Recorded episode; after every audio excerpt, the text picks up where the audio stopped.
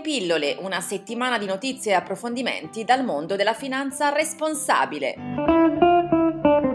Le notizie le società italiane quotate dovrebbero migliorare la comunicazione riguardante la governance della sostenibilità, cioè l'integrazione dei fattori sociali, ambientali e di governance nell'organizzazione dell'azienda. È questo il parere del 100% degli investitori internazionali intervistati nell'ambito di una ricerca della società di consulenza Sodali. Pare dunque necessario un cambio di rotta, considerando anche che il 70% degli investitori integra i temi legati alla sostenibilità nelle scelte di investimento.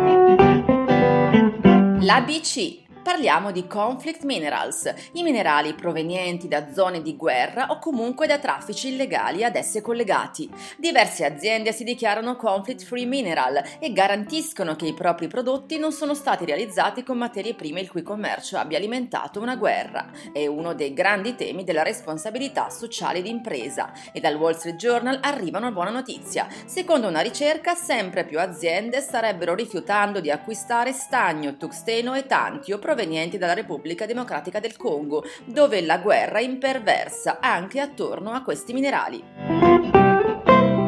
Il rapporto si chiama Ethics at Work, l'ultimo rapporto realizzato dal britannico IBE, l'Institute of Business Ethics. Emerge che l'Italia negli ultimi tre anni ha fatto passi indietro sul fronte dell'etica nel mondo degli affari. Solo il 47% dei lavoratori ha la percezione che la propria organizzazione adotti un codice etico, contro l'86% nel Regno Unito. In calo la percentuale di dipendenti convinti che l'onestà sia praticata sempre o frequentemente nella propria azienda, dall'86% del 2012 2012 al 73% nel 2015, mentre aumentano i dipendenti che raccontano condotte improprie nella propria organizzazione, il 32% contro il 27% del 2012.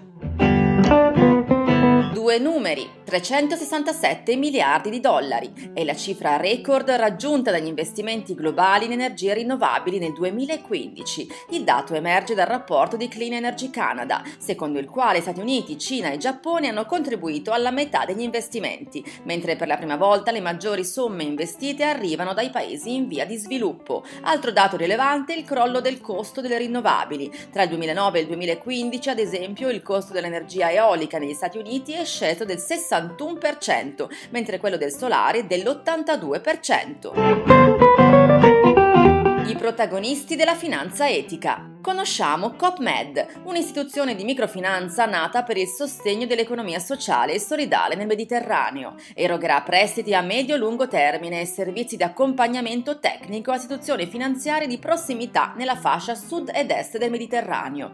Ha una dotazione iniziale di 10 milioni e mezzo di euro, con la possibilità di arrivare a 20 milioni in poco tempo. Tra le organizzazioni finanziatrici Banca Popolare Etica, Credit Cooperative, Sefea, FEI, il Fondo Europeo per gli Investimenti avanti. Ed è tutto, appuntamento con Etica in pillole offerto da Etica SGR, gruppo Banca Etica, la prossima settimana.